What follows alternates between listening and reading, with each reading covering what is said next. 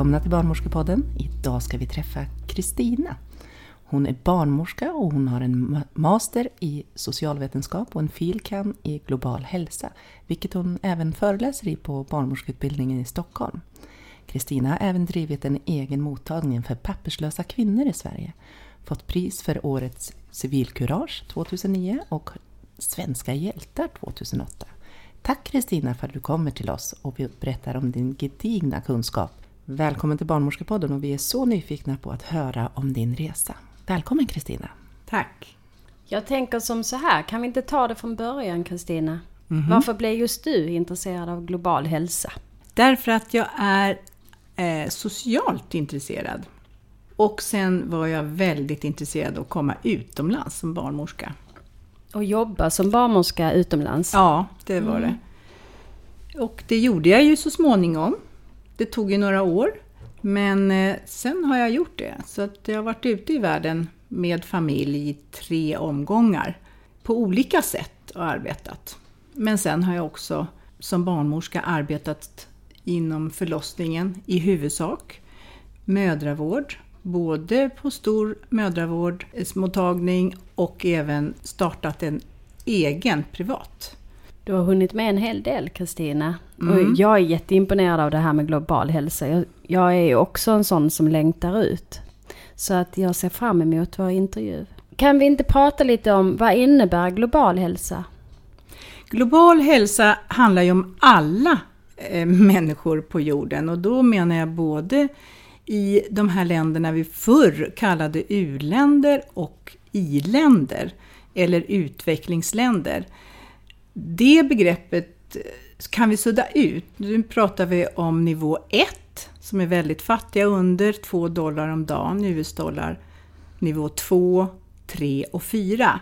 Och vi befinner oss på nivå 4. I, I vår, Sverige? I västvärlden. I västvärlden. Alla som tjänar över 38, tror jag det var, 32 dollar. Men alltså som har den nivån som vi pratar om. Och de eh, människorna, vi har ju också en global ohälsa. Och det är den största globala ohälsan över hela världen. Det är fetma, diabetes, depression och på första plats hjärt och kärlsjukdomar. Finns inte de här i de andra nivåerna eller är de jo, mindre? De är mindre och framförallt så blir de inte upptäckta. Det finns inga pengar för att helt enkelt... Man vet ju inte vad man dör av för nivån på den levnaden och på den tid när de faktiskt dör. Man vet ju inte vad de dör av. Men i första hand så är det ju andra skäl till en hjärt och kärlsjukdomar.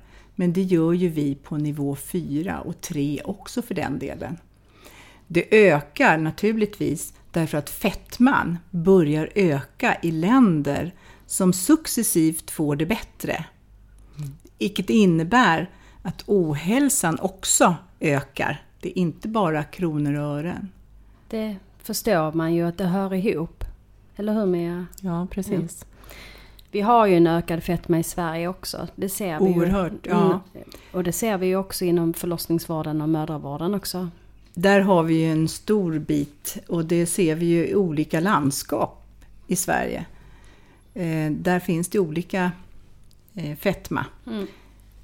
Och det gör ju, är ju en obstetrisk risk på alla plan. Och det brukar jag också ta upp när jag föreläser om studenterna så vill. För det finns ju många obstetriska eh, problem med fetma. Och där ska vi också vara ärliga mot både oss själva och mot de gravida. För det finns ju ingen gång i livet som vi är så benägna att ändra vår livsstil som under graviditeten. Vi har ju en oerhörd tillgång i det att vara mödravårdsbarnmorska. När du föreläser för dina studenter, vad, hur lägger du upp och vad brukar de mest vara intresserade av? Jag brukar börja med globala ohälsan i stort i världen.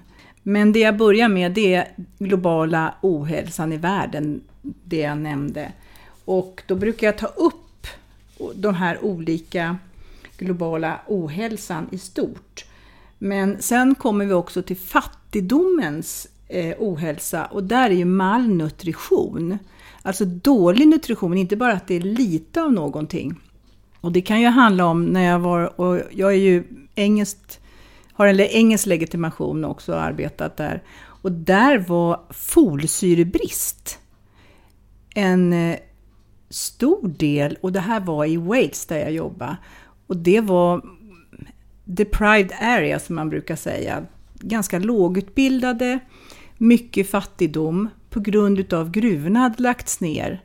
Och därmed så försvann en stor del utav arbetena för många. Och kvinnorna var i stort sett hemma. Mycket tonårsgraviditeter, tidiga graviditeter, unga. Så malnutrition i stort var folsyrebrist. Alla hade i sin familj på ett eller annat sätt ryggmärgsbråck i någon, alltså i, i, I släkten, något i något, i något led. Mm. Och i just de här tidpunkten så startade en, jag tror han var grek, eller han hade ett grekiskt namn, en doktor, för ultraljud och NUP, nackuppklarning. Ja, just det, det kommer ju från Storbritannien. Ja, det mm. kommer från Wales och där började de första. Så jag var med och lyssnade på honom. Självklart var det oerhört enkelt att få kvinnor till att vilja göra det här, för det här var ju ett stort problem. Wales var en utav dem, eller det är, och var då ett område där det var mycket ryggmärgsbråck på grund av folsyrebrist. Man hade försökt att tillsätta i mjöl folsyra, men då var det någon undersökning som visade att det kunde vara en något ökad risk för hjärtinfarkt bland män, så det tog man bort. Och det var ju smart att lägga det i mjölet för att då, bröd äter ju alla och är man fattig så är bröd ett bra sätt att hålla magen fylld. Så att då började man jättestor kampanj med folsyra, men tyvärr så är det ju så att hälften av alla graviditeter är oplanerade. Och det innebär ju att det, man bör börja äta minst ett par månader innan jag tänker bli gravid för att få upp folsyranivåerna. Att komma till barnmorskan i vecka 12, då är det ju för sent för då har ju ryggmärgskanalen redan slutits eller inte. Så då kan vi ju inte göra så mycket med folsyran som vi stoppar i oss. Nej, precis. En annan del var järnbrist på grund utav vad vi kallar för skräpmat eller billig mat. Det var pommes frites, det var hamburgare, ja helt enkelt Junk food. Junk food, ja. Mm. Och det var så uttalat så att eh, nästan varje vecka på förlossningen hade vi en kvinna som fick ett par påsar blodtransfusion för att hon skulle klara av en förlossning helt enkelt. Och en, kom jag ihåg, hade fått sina två påsar jag skulle koppla bort och hon skulle gå hem och vänta in att barnet skulle komma och födas. Och jag pratade med henne, ja men nu vet du att du ska du äta det och det här är bra, du ska äta bra råvaror. Och hon tittade på mig och sa, You are funny. Och jag sa, vad tycker du att jag är rolig? Ja, var kommer du ifrån? sa hon. Jag kommer från Sverige. Ja, men pratar ni alltid på det där sättet? Ja, sa jag, det gör vi. Ja, men jo, varför ska jag äta det där du säger alltihop? Jag har ju fått mina två påsar blod, så nu är det ju bra. Mm. Ja. Jag lärde Quick mig fix. något. Quick fix. Mm. Och samtidigt förstår jag, ju längre jag kom i min tid i Wales, att det var fattigt. De hade helt enkelt inte råd att köpa järntabletter. Eller att äta bra mat. Och ofta åt, bodde de också lite enkelt och kök inte alltid var tillgängliga på det sättet. Så det var många historier jag fick mig till livs. Att de inte hade el alla tider, värme. De värmde vattenflaskan mellan tassarna på en hund för att det helt enkelt skulle bli något varmare för bebisen. Så Vilket var... år pratar vi om Kristina? När är detta helt tidsmässigt? Det här är 25 år sedan. Ja, och det är inte så länge sedan. Nej, jag har ju fortfarande kontakt. Ju, vi fick ju vänner där. Det har nog inte blivit mycket bättre. Och vi var där, jag kom faktiskt därifrån i förrgår. Och det är mycket droger, unga kvinnor, det är fortfarande tonårs, det vet vi att det är hög andel tonårsgraviditeter. För man kan ju tycka England är inte så långt ifrån oss. Det ligger ju väldigt nära. Och man tänker inte på fattigdom i England. Utan det trodde man att det hade de läget under kontroll. Så att det känns ju konstigt att det förekommer. Ja, det, var nog, det var en kultur, inte chock ska jag inte säga, för man förväntar sig inte, precis som du sa. Kommer jag ner till Zambia, som jag också har varit, då förväntar jag mig att det är en stor fattigdom.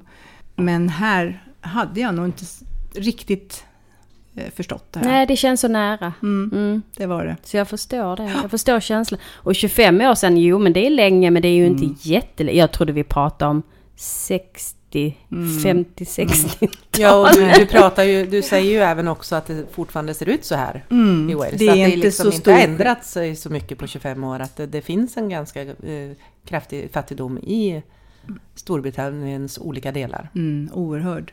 Som, man, som faktiskt är ganska gömd eftersom de har en väldig förmåga att eh, ja, mediamässigt eh, trycka ut att det är fint och vackert och alla de här eh, ombyggnadsprogrammen och eh, prinsessprogrammen och allt det här så ser det ju väldigt tjusigt ut men eh, det finns någonting, alltså det är ju bara en liten minoritet av befolkningen om jag har förstått rätt. Mm, det är det ju. Så att, eh, det var många bitar. Men samtidigt såg jag också, barnmorskorna har ju en stark roll i England. De följer ju kvinnan 28 dagar efter förlossningen. Det skulle jag önska att vi hade här. Och jag försökte när jag startade min egen, inte mödravården för, eller barnmorskemottagning för papperslösa, utan helt vanligt startade jag norr om Stockholm.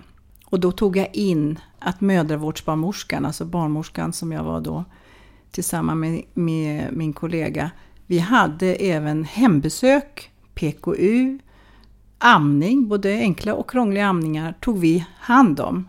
Och vi inkorporerades i en öppen förskola. För livet fortsätter ju med barn och det har jag alltid trott att det är en styrka. Det man förlorar på gungorna tar man igen på karusellerna. Så då, följer ni, eh, då följde ni eh, dem tills de... eh, För nu är det ju så att vi har ju ansvaret 10 dagar postpartum. Mm, Och sen så lämnas ju det över till barnavårdscentralen. mm. Men ni följde dem längre då? Ja, för vi uppmuntrade att de kom till öppna förskolan. Och då träffade vi dem automatiskt. Och jag sa alltid att, och vi sa att har du några problem så kom till oss. Och efterkontrollerna, de var ju genuint undersökta, bäckenbotten, apropå dagens eh, tid att vi bara frågar vill du bli undersökt? Men det gjorde vi med alla. Och alla och alla, men det kan ju vara något som inte kom. Men i stort sett så gjorde de det och då blev det ju amning och barnet och det blev en kontinuitet. Mm. Och då blev kvinnan trygg och då... Mm. Ja. Vi Då hade, man följt både före och efter liksom. Ja. För, ja, det blir en sammanhållning på ett helt annat vis. och vi hade ju kvinnor som gick upp till en månad med de där det var komplicerade amningar, var sår och infektioner. Då var vi backup och det var vi med eh, sjukhuset, den som vi var knutna till, visste att vi gjorde det också. Och det gjorde de i England. Och det var därifrån jag fick idén. Mm. Att det här var ju super. Var Hur länge var du i England? två år. Ja, då fick du känna på det ordentligt. Mm. Kan du beskriva en eh, vanlig dag i engelsk eh, vård? eh, På vilket, alltså, då tänker jag hur det ser olika ut från... Vi har ju liksom ett sätt, eller två om vi ska inkludera hemförlossningarna då. Men vi har sjukhusförlossningar och sen har vi hemförlossningar. Mm. Hur ser det ut i England? Hur bedriver de sin... Det fanns en broschyr som var väldigt bra, Kvinnans val. Och kvinnans val, det var att antingen gick man till sin kommunbarnmorska, alltså vi som kallar det vår landstingsmödravård, vanligt. Vi bara ringde dit vi bodde, eller dit de bodde. De kunde välja då att gå hos henne, alla besök och sen ringa när det blir dags. Och sen dessutom kunde hon eh, bestämma att hon föder hemma. Eller att hon kom till sjukhus. Och där hade de på sjukhuset ett rum för kommunbarnmorskan. Det kallas kommunbarnmorska då. Det var ett team ofta på mellan fyra och fem barnmorskor. Och då hade de ju vad vi kallar dem kol. Så det behövde ju inte betyda att kvinnan fick just hennes barnmorska när det var dags. Men på något sätt så lyckades de eftersom ja, hon kanske ringde in när det var dags och sen hann det bli morgon och så var det, hade de ju hela tiden kontakt. Så att det kunde ju bli hennes ordinarie barnmorska ändå. Sen fick hon också välja om hon ville som sagt hemförlossning eller, och det var alltid två barnmorskor som åkte hem. Och sen så i, i, på sjukhuset. Sen fanns det de som ville bara gå till sjukhusets mödravård. Och där var det ju, då kom det bara i princip på drop-in, eller om de hade bokat tid, det minns inte jag. Men jag tror att de kunde både och. Och då träffade de ju vem som helst utav de barnmorskor på, på sjukhuset. Och sen när det var dags för förlossning så gjorde de som vi gör. De kom in till sjukhuset och träffade förlossningsbarnmorskorna. Vi cirkulerade också mellan mödravård, BB och förlossning. Och där när vi hade en mamma som sattes igång, då var hon på BB och när hon kom in i ett aktivt förlossningsarbete, då flyttades hon över till förlossningen. Kristina, hemförlossningarna, de, det förekommer väl mer i England än jämfört med Sverige? Mm, jag tror de har minskat lite mer. Och det är också för att de har ju barnmorskeledda enheter. Mm, som ju har också, just det. Och de har ju dessutom eh, visat sig vara eh, mycket bra. På det sättet att det är mindre komplikationer. Nu är de ju redan utsorterade eh, så att säga. De som är på något sätt behöver mera, de kom ju inte till barnmorskeledda. Och det gjorde inte heller, de kunde inte bara rakt av välja en hemförlossning, självklart inte. De hade kriterier där också, men det var fortfarande förstföderskor som inte förväntades ha några komplikationer. De gröna, våra gröna patienter? Våra gröna, ja. Men just att de hade, jag minns en gång kom jag hem till, de ringde och så sa hon, åh de skriker så mycket barnet, jag vet inte vad jag ska göra. Och min mamma, för mammorna för kvinnorna betydde väldigt mycket. Mormor var en stor del, det gällde att ta med mormor också. Och barnet skrek, så sa han, jag kommer hem. Så vi åkte dit, jag och min kollega. Och då sa hon, nu tar ni fram en nice cup of tea. Och så sitter Kristina, mamma och mormor och dricker det. Mm. Och så tar jag barnet och går och badar, det vill säga barnet skulle badas. Så hon tog, gick iväg in i en balja där på diskbänken. Och vi satt och tog en nice cup of tea. Och ungen slutade att skrika. Och efter något par timmar så var allt frid och fröjd. Hon hörde inte av sig något mer, den mamman. Eh, då kände jag att det här är vård. Det här är inte bara lyxvård, det här är fin vård. Och det kändes väldigt bra ända ner i tårna när vi gick därifrån. Det förstår jag, för det, det känner ju vi idag i Sverige att vi räcker ju oftast inte till. Så det måste vara en otrolig upplevelse att få vara med om något sånt. Det låter väldigt fint. Kristina, global hälsa och kvinnor och barnmorskor, hur, hur går det ihop liksom? Har vi, en, har vi en stor, jag har ju hört vad du har sagt ju, men har vi en stor betydelse liksom för kvinnorna i det globala perspektivet? Absolut. Och här har vi då Hans Rosling som jag tror nog de flesta har hört talas om de sista åren.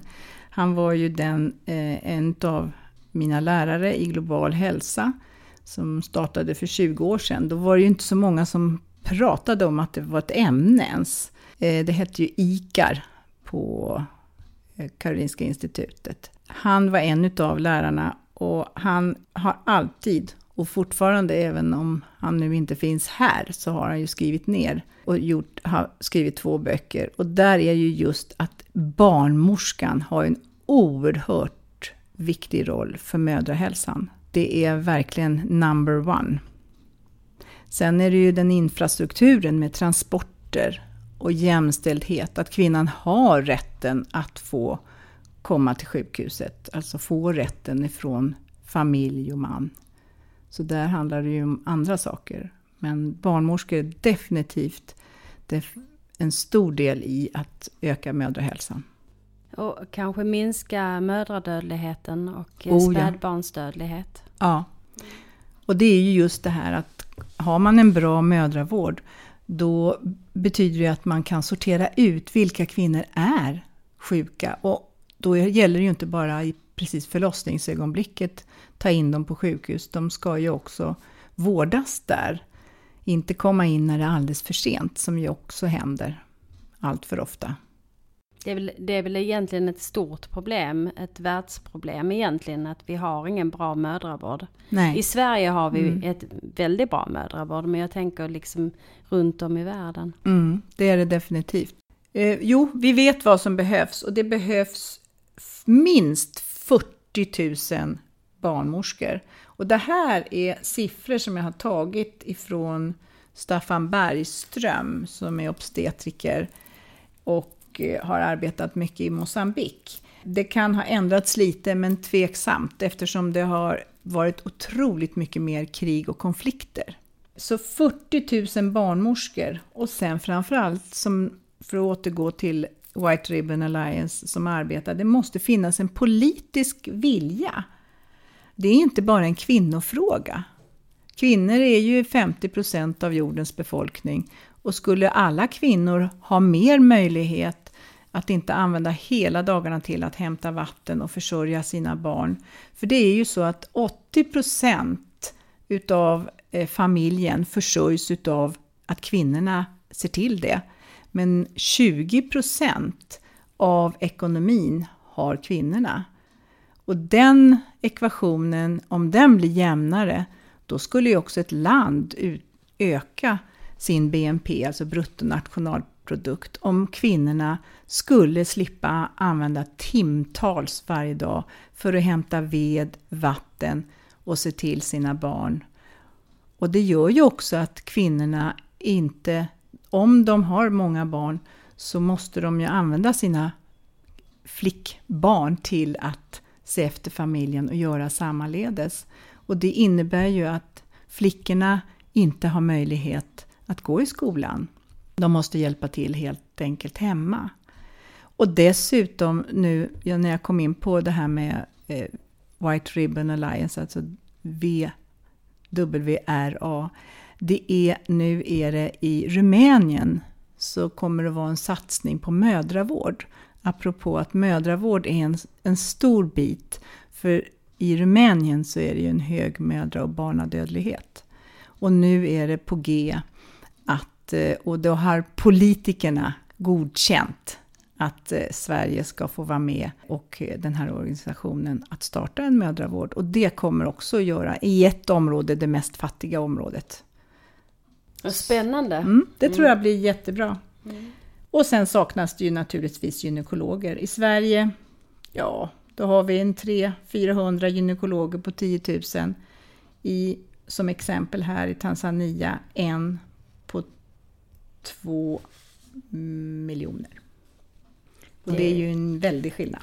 Stor skillnad. Så skillnaden för vad som behövs det är alltså 80 kronor per person kan minska mödradödligheten med 70 procent.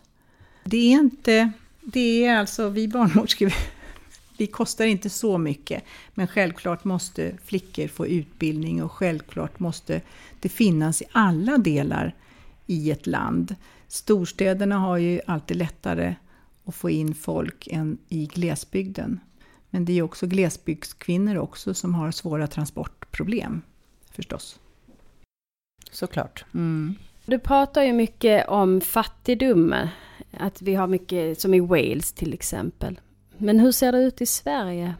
Har vi de här problemen här?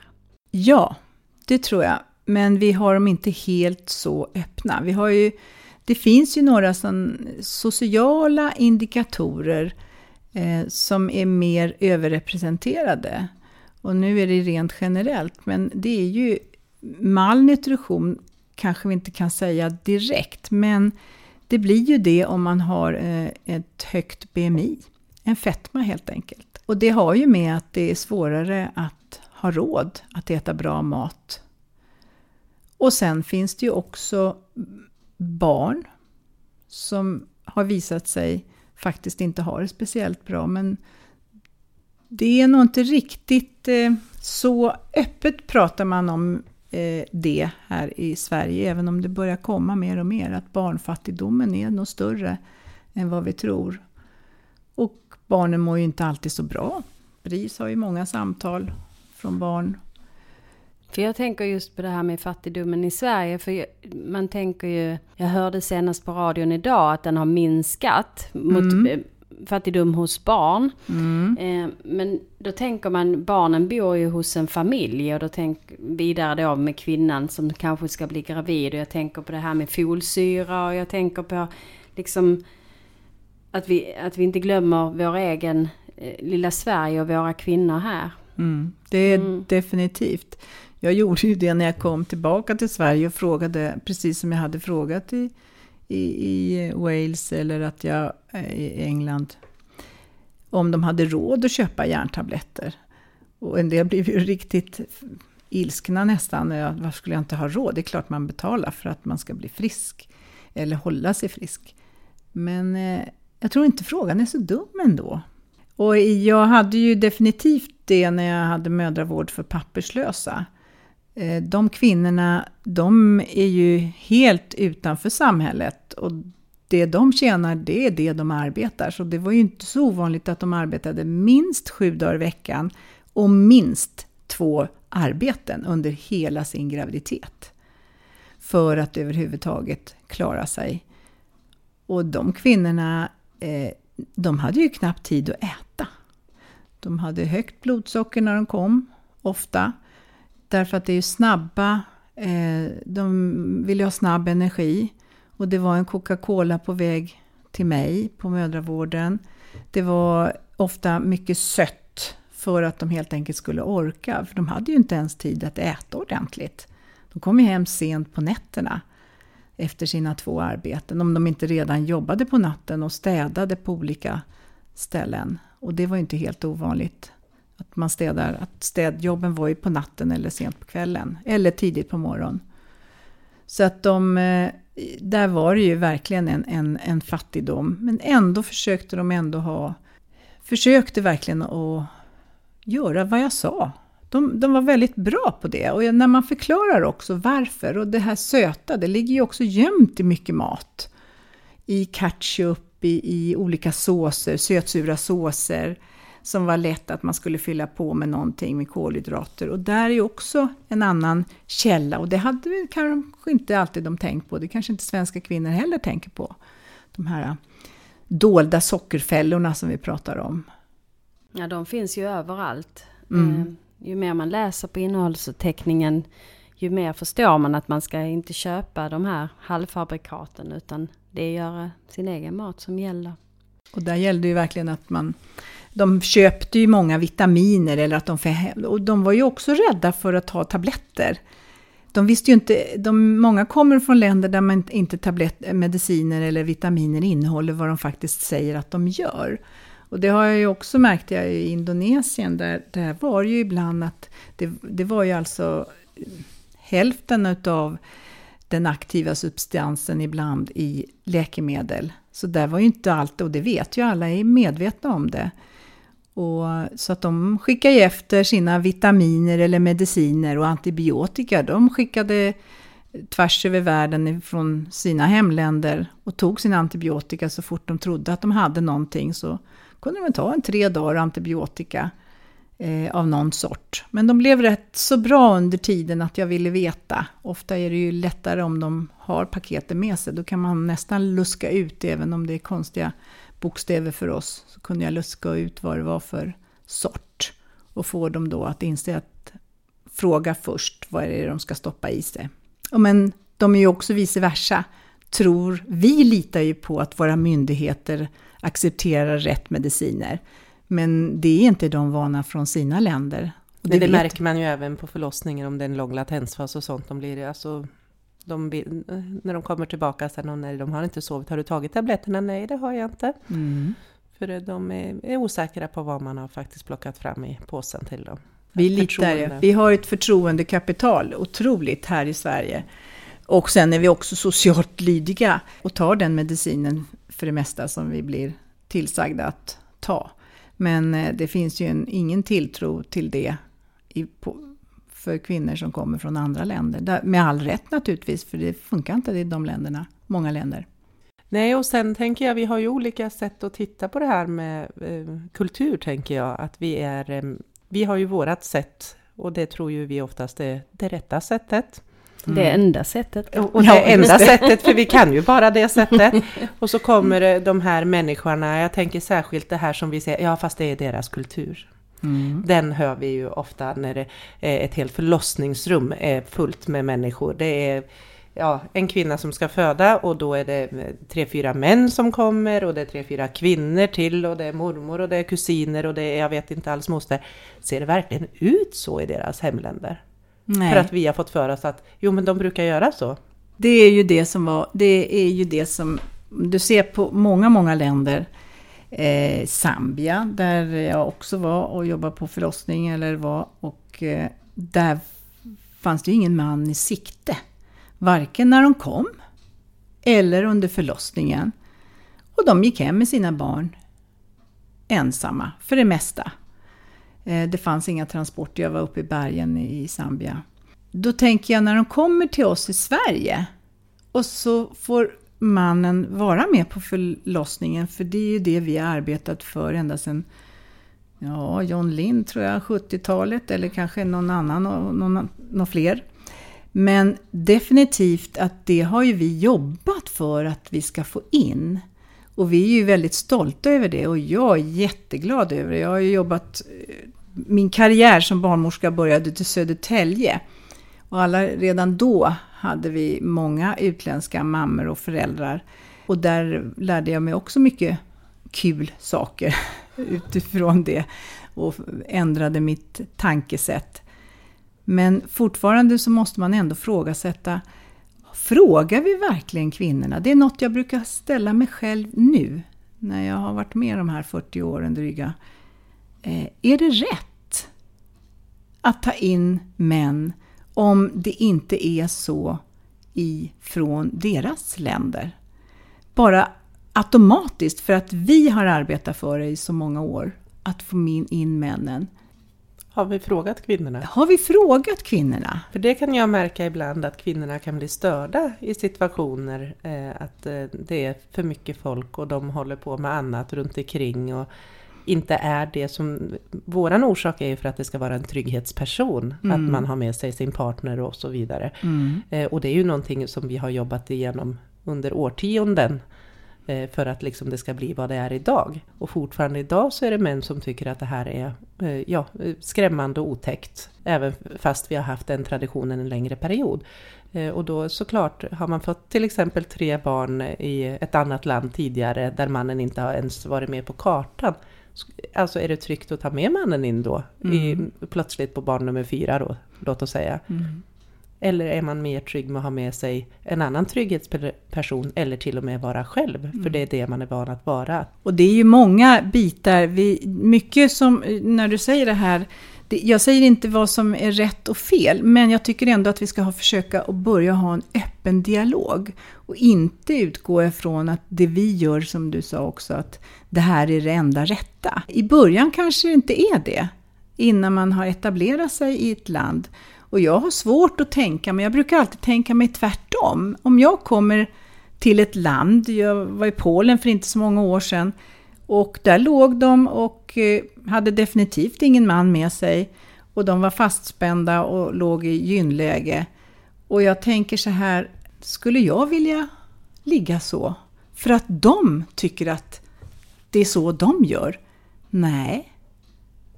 Nej. Det skulle jag inte vilja. Men jag kanske inte skulle ha något val. Om jag nu har valt, eller jag kanske av andra skäl, krig och, och ekonomi, gjort att jag har valt ett sånt land där vi inte gör så. Och jag måste hela tiden tänka, vill jag göra det här? Och det är jag inte så säker på. Jag bara tänker det borde vara en eh, ypplig fråga att fråga på mödravården. Hur önskar du din förlossning när det gäller, vill du ha med dig någon trygghetsperson? Man behöver inte lägga någon värdering i det. Nej, absolut inte. Och sen är det ju så att vi, det är många, kultur, ja, många länder där barnmorskan har en oerhört auktoritär roll. Så det, eh, för att återgå till det här White Ribbon Alliance, att vi arbetar också för att och ge kunskap att man inte ska slå kvinnor under förlossningen. Om de skriker för mycket, om de rör sig för mycket. Och det är gängse. Och det har jag också träffat på kvinnor som har sagt, eller de har haft sin mamma med sig eller moster och sagt och vad snälla ni är här. Ja, vad menar du med det? Ja, men du vet i våra hemländer, där blir de slagna. Här blir man slagen. Det blev jag när jag fick barn om jag inte gjorde som de sa. Och självklart, det är också en erfarenhet att komma till ett land och inte, du vet inte om de tänker slå dig. Om du inte gör som de säger. Kanske till och med så att när vi tar in männen så ska de, blir man slagen om man inte gör det. Vad vet vi? Vad som finns i huvudet på när man inte begriper vad ett annat lands kultur eller traditioner är i samband med förlossning och graviditet. Jag brukar alltid vända på det. Mm. Hur och skulle det, jag och vilja jag vara? tycker, det, jag tycker det är jätteintressant. Jag gillar det här med skillnader och olikheter. Eh, Jag tar gärna hand om, om, om det. Och senast idag hade jag en förlossning med en familj där inte kvinnan pratar någon svenska överhuvudtaget, har inte varit här så länge. Hon blev förlöst och får ett barn och är jätteglad och sen säger jag, vänder jag mig till mannen då för han han var liksom runt, han var inte så mycket delaktig men han var runt liksom i rummet och jag tänkte ja men han får göra som han vill. Och då frågar jag som, som check barnmorska då att ja men ska du inte klippa navelsträngen? och han tittar på mig precis som vad är detta för ufo? Vem är denna kvinnan som står här och säger att jag ska klippa den här navelsträngen? Och då sa jag, ja, sa jag lite käckt, det är en svensk tradition, men det betyder ju inte att det är det rätta. Då sa han, nej jag vill inte, sa han. Och då, ja, men det är ju bara att acceptera. Och jag tycker det är roligt för att man blir ju satt på pottkanten lite grann ibland utifrån att vi vet bäst här i Sverige. Men jag tror inte att vi alltid gör det på det sättet. Utan, Nej. Men jag tror man måste vara lyhörd. Ja, framförallt tänka sig in, om jag åker till deras land och skulle föda barn eller vara gravid, vad är det jag måste acceptera då? Precis. Mm, Då vänder vi på pannkakan och det brukar bli väldigt spännande. jag förstår det. Du pratar, vi pratar ju mycket om global hälsa och vi pratar om mödradödligheten. Vad kan vi som barnmorskor göra för att minska mödradödligheten globalt? Är det att starta barnmorskemottagningar eller är det att vi måste utbilda mer eh, gynekologer eller mm, jag tänker på vad finns det att göra? Det Praktiskt. första som, ja praktiskt, jag tänker, nu tänker jag ännu större perspektiv och det är ju just det här med jämlikhet. Det måste, den agendan måste eh, komma upp först. Att vi har lika kvinnor, betydelse. Att kvinnor har precis samma rättigheter och där finns det ju långt, långt och mycket kvar att göra. Jag brukar ta upp det här med, eh, nu tar jag en andra änden, med misshandel, eh, sexuellt våld i nära relationer. Och det sista nu som är på tapeten det är Nya Zeeland har alltså en tredjedel av alla kvinnor har blivit misshandlade eller misshandlas i sina nära relationer. Och det de försöker att lösa det på nu, och det är då i lagförslag eller om det redan har gått igenom, det är att de ska få ledigt kvinnorna i tio dagar för att komma loss ifrån en eh, dålig relation och få betalt. Och det är ett steg att börja så att kvinnorna faktiskt kan få tid att flytta utan att, för de förlorar ju oerhört mycket ekonomi och det är ju ekonomin som det, allting hänger på. Och det är ju fortfarande så, vi har ju gått den här vägen i Sverige med jämlikhet. Men eh, det är ju fortfarande så att det är fortfarande i andra länder så har ju kvinnan inte någon ekonomi. Det är inte hon som sköter den helt enkelt. Och inte bestämmer över det heller. Och där tror jag att vi kan göra den absolut största skillnaden. Att ge kvinnor utbildning. För varje år och till och med månader vi kan få en kvinna att utbilda sig eller gå i skolan så ökar, eh, eller minskar mödradödligheten och även barnadödligheten med det. Så där är verkligen det första steget att hon helt enkelt kan bli så ekonomiskt oberoende. För då satsar kvinnan, det vet vi, på sin familj och framförallt sina barn. Så det är egentligen inte så enkelt då Kristina att vi bara utbildar en massa bra barnmorskor med, som har global hälsa i botten och ger oss ut i världen. Utan det ha, handlar om så mycket mer. Mm, det är verkligen den Väldigt största, komplext. politiskt Mm. och socialt jämlikhet. Det är där vi absolut kan göra den största skillnaden. Och att kvinnan också, det är många länder där kvinnan inte ens har rätten till sina egna barn. Och den lagen kom ju, ja, den kom runt mitten av 1900-talet, eller tidigare, att kvinnan var förmyndare till sitt eget barn. Och det brukar jag också ta upp just, vi har ju gått den här, tagit den här resan alltifrån kvinnans rätt att gå i skolan, att kvinnor fick gå i läroverk, att de var förmyndare till sitt eget barn, att de inte måste vara oskulder när de, för, när de gifter sig. Eh, allt det här finns ju fortfarande kvar i vissa länder, så de har ju en bit att gå.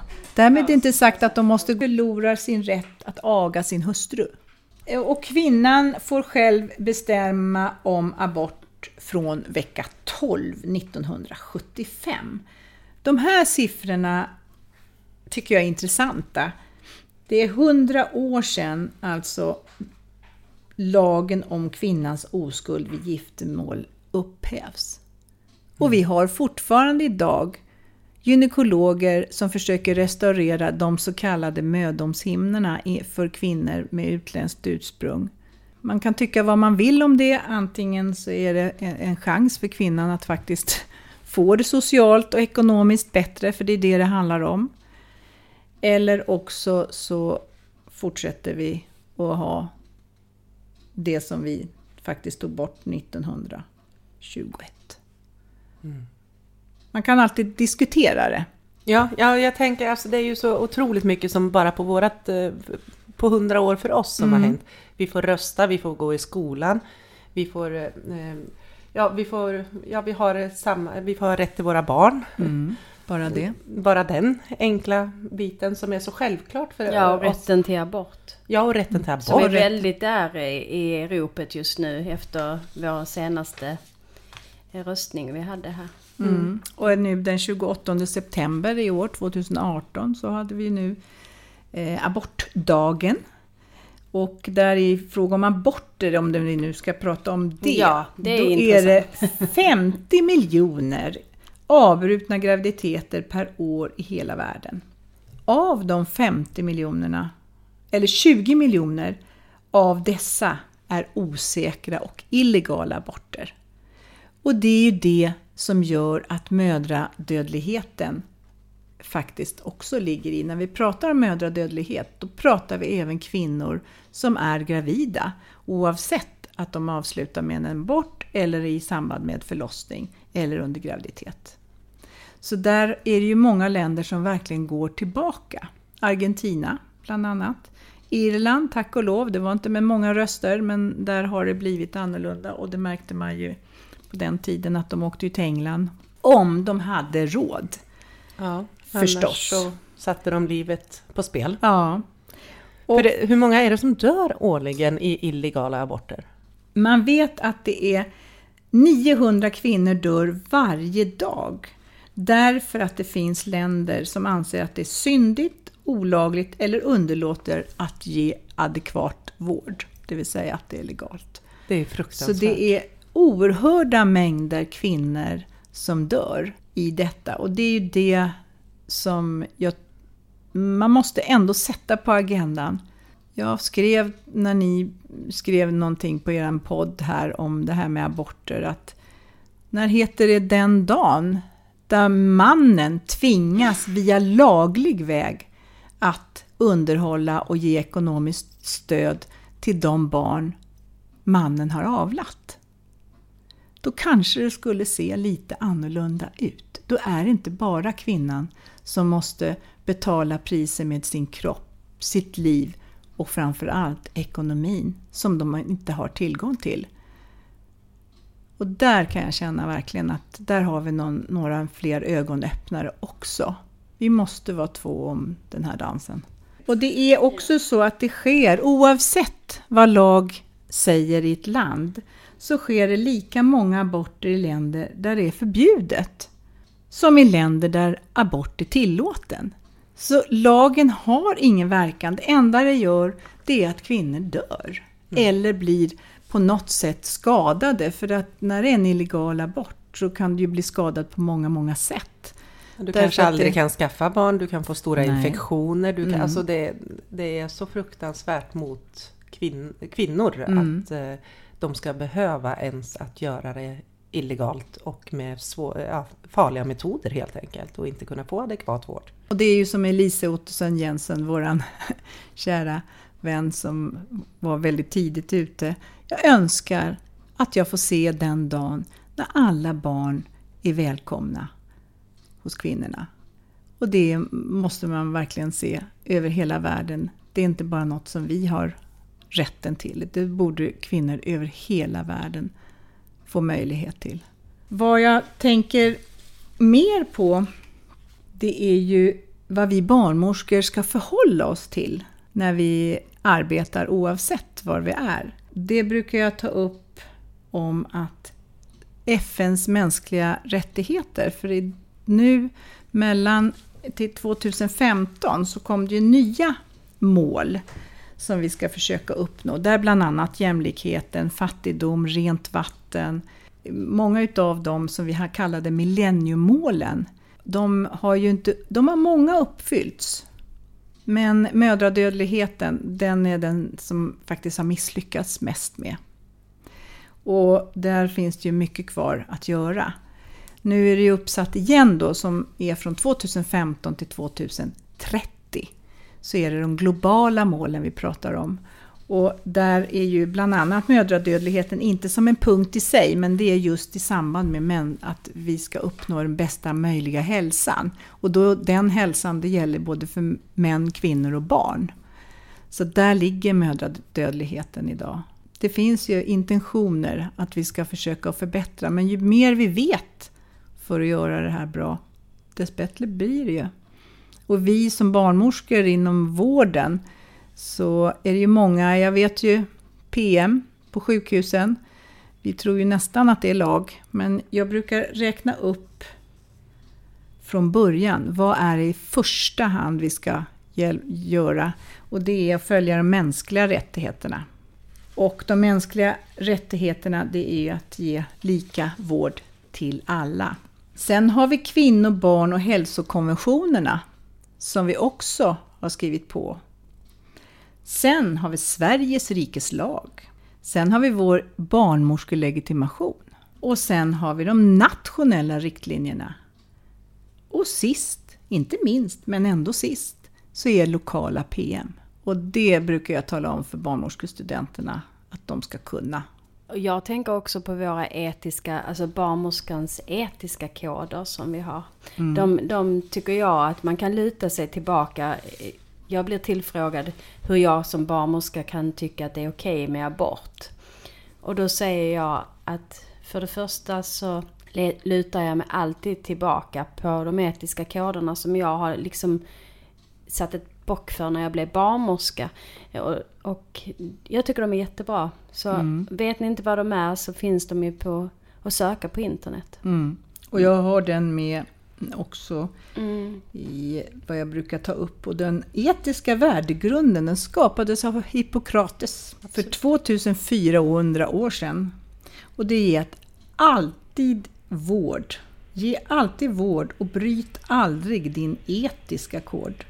Och ge alla människor lika vård på lika villkor. Ja, jättebra. Och där har väl, och den har jag tagit med just med papperslösa. Jag har inte så sällan fått frågan, ja men de ska ju betala. Och vad kostar det? Och det kostar, har många sagt, ja, men kan det bli en vårdturism? Nej, det är undersökt för länge sedan. Det, det blir det inte. De här människorna och ge vård, och det är ju ändå bara vård som inte kan anstå. Och mödravård och barnhälsovård ska vara gratis från 2011. Så bara ställa frågan att de ska betala, det, det ska vänta, det ligger inte riktigt på vårt bord. Det kan vi ta efteråt och det ska vi alltid göra.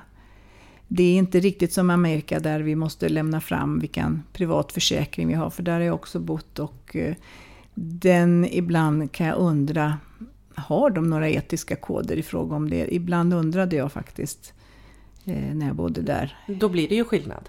då blir det Det skillnad. är jättestor skillnad. Och den fattigdom, du, du nämnde förut det här med fattigdom och jag tänker också, jag är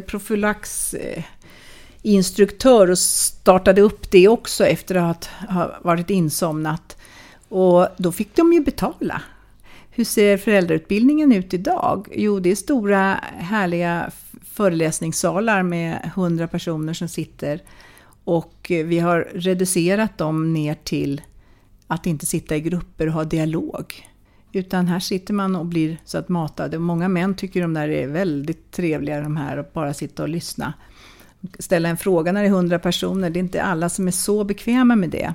Plus att de är många på vissa ställen, då får du betala för profylax eh. Delen. Mm. Delen, den ingick ju förut i föräldrautbildningen när jag startade min utbildning 74. Men idag får de betala.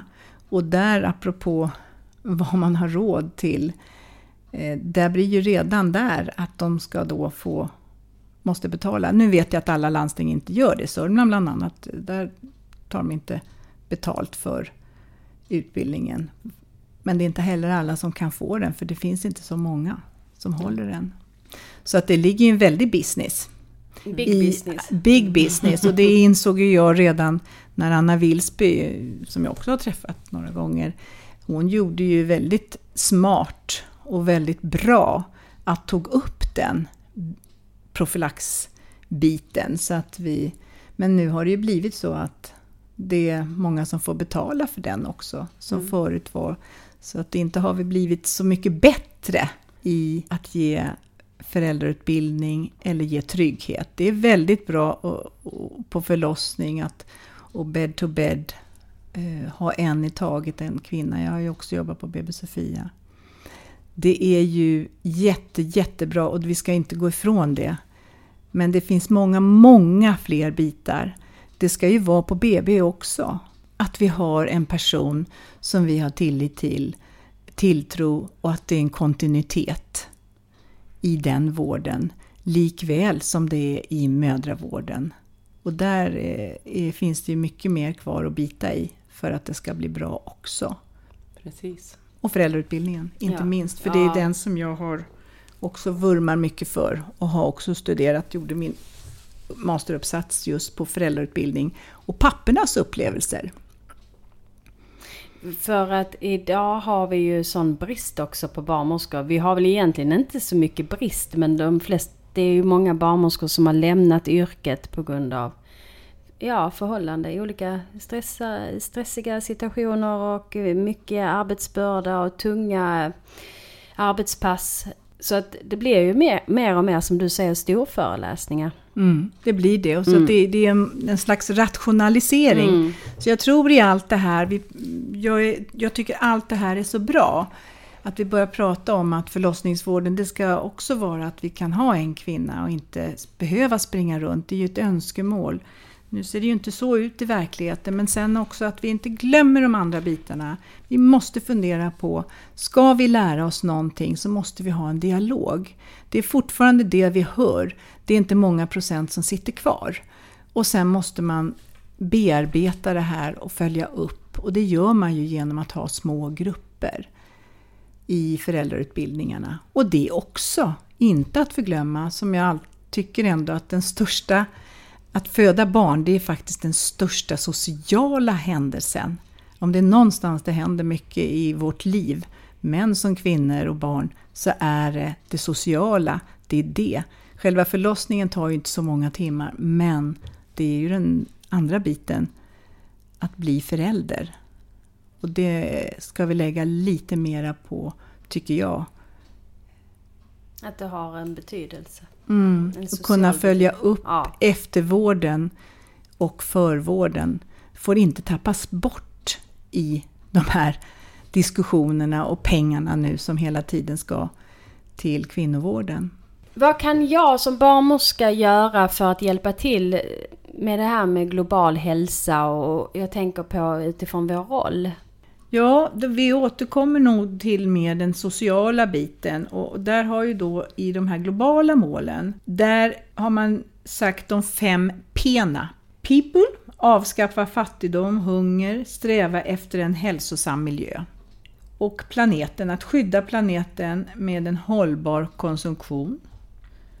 Och allt det här, när vi pratar om det, det är ju hela tiden att vara förebilder. Och det kan man nog inte bara gå, åka någonstans och bara göra. Men man kan göra det här i det här lilla. Jag tänker just på när vi pratar om amning, för det är också någonting som jag bland annat åkte till eh, Zambia för att titta på de här tio punkterna för lyckad amning, som var en del i en av mina uppsatser. Och eh, det är inte för att de inte amma. De ammade ju flera år, men de började ju med tillägg efter bara några veckor.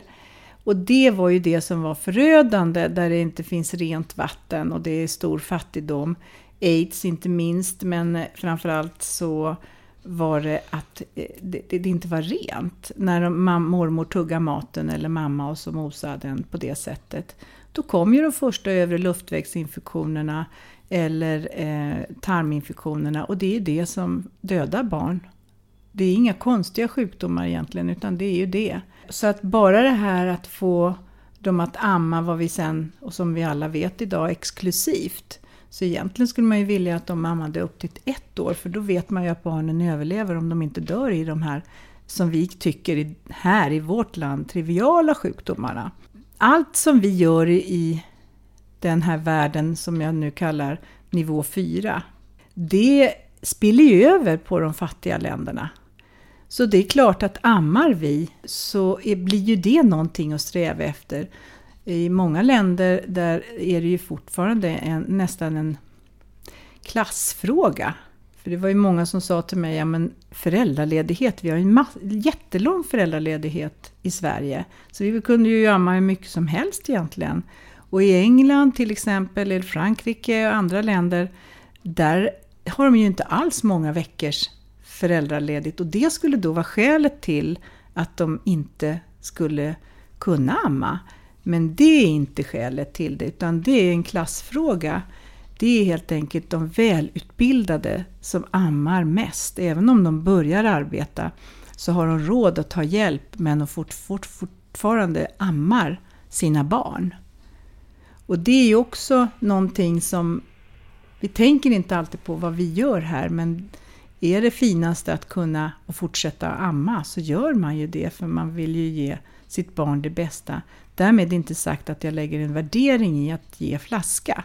Men man måste förstå skillnaden. Absolut. Och det är ju också lite sorgligt att man tror att det är för att de inte har så lång föräldraledighet. De lågutbildade har ofta inga jobb. Och på så vis så skulle de då egentligen skulle de kunna amma hur mycket, mycket längre. Men så är inte riktigt fallet. Så det är inte, orsak och verkan är inte alltid vad vi tror. Hur många pen hade du där? Två. Ja, vi började med två. Sen kommer vi till det tredje. Det är prosperity, alltså välstånd. Alla ska leva i välmåga, meningsfulla liv, ekonomi, sociala framsteg och allt i harmoni med naturen. Det här är fina mål. Ja, jättefint. Sen har vi peace, det vill säga fred, fri från våld och rädsla.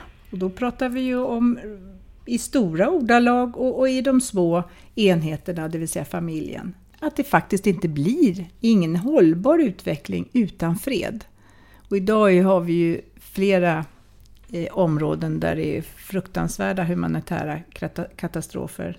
Eh, partnership mellan alla länder, parter och människor.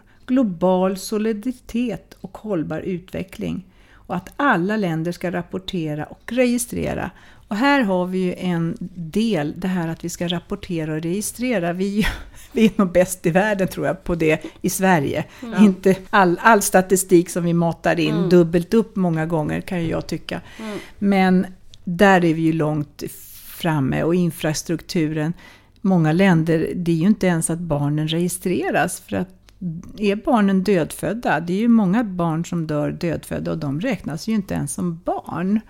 Eller även om, alltså barn, men att det är många, hur många var det? Jag kan väl säga det tror jag. Ungefär varje dag dör 10 000 dödfödda barn. Och de ska ju också, det ska ju också med i statistiken för det här spiller ju över på mödrahälsan. Mm.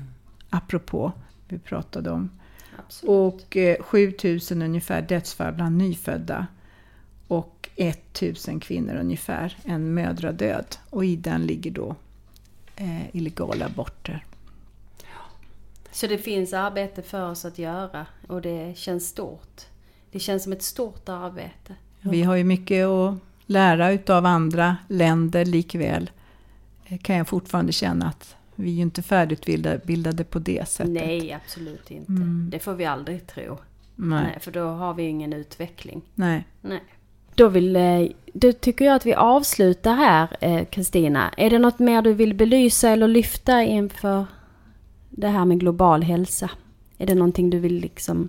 Det är Plock. så stort så vi kan nog fortsätta hur länge som Ja. helst. Men vi avslutar nu. Ja. Jag tror att det blir bra. Ja. Men då så Kristina, då vill jag tacka så hemskt mycket för att du kommer till oss här på Barnmorskepodden och att vi har fått höra både om dina resor utomlands och hur du tänker på det här med global hälsa och att vi har fått en möjlighet att få lära oss mer. Eller hur Mia? Absolut. Ja, Kristina, Jag kan tillägga en liten historia. jag gör det. Det var från Indonesien där jag också arbetat och jobbat. Och apropå att, eh, hur kunniga en del är. Våra grannar som hade en hembiträde, hon hade förlorat två eller tre barn, vi vet inte i vad, var gravid och nu så hade hon kommit in i förlossningsarbete och fött ett barn i, jag gissar runt vecka 33. Vi gissar bara. Och blev tillkallad för att nu var denna lilla född.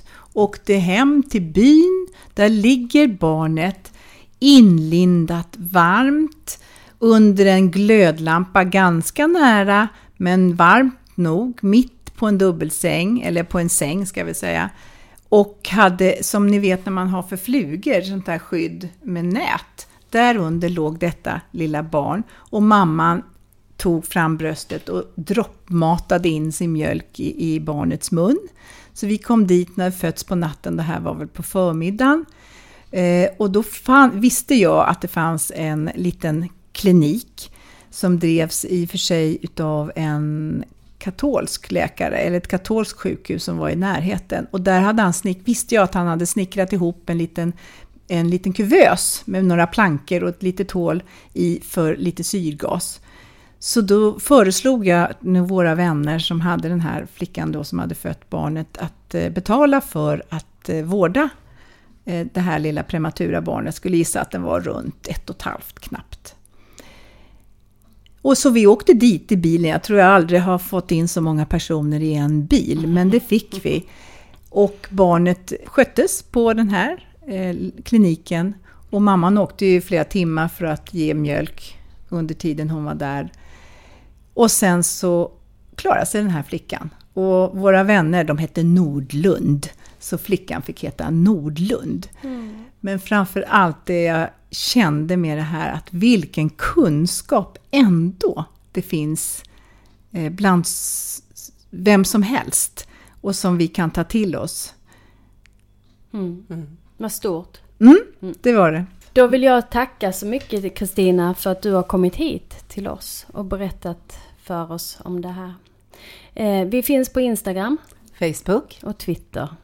Vi har en hemsida. www.barnmorskepodden.nu Vi har en mailadress. Info att barnmorskepodden.nu Alltid lite knöl på den där. Ja, det är lite knöl. Men det är väl snabelat som gjort. Att eller snabel A. Eh, Jag vill också passa på att eh, göra lite reklam för oss. Vi har ju designat ett smycke som finns kanske redan ute nu. Titta efter det. Vi säger tack. Tack så mycket för den här gången.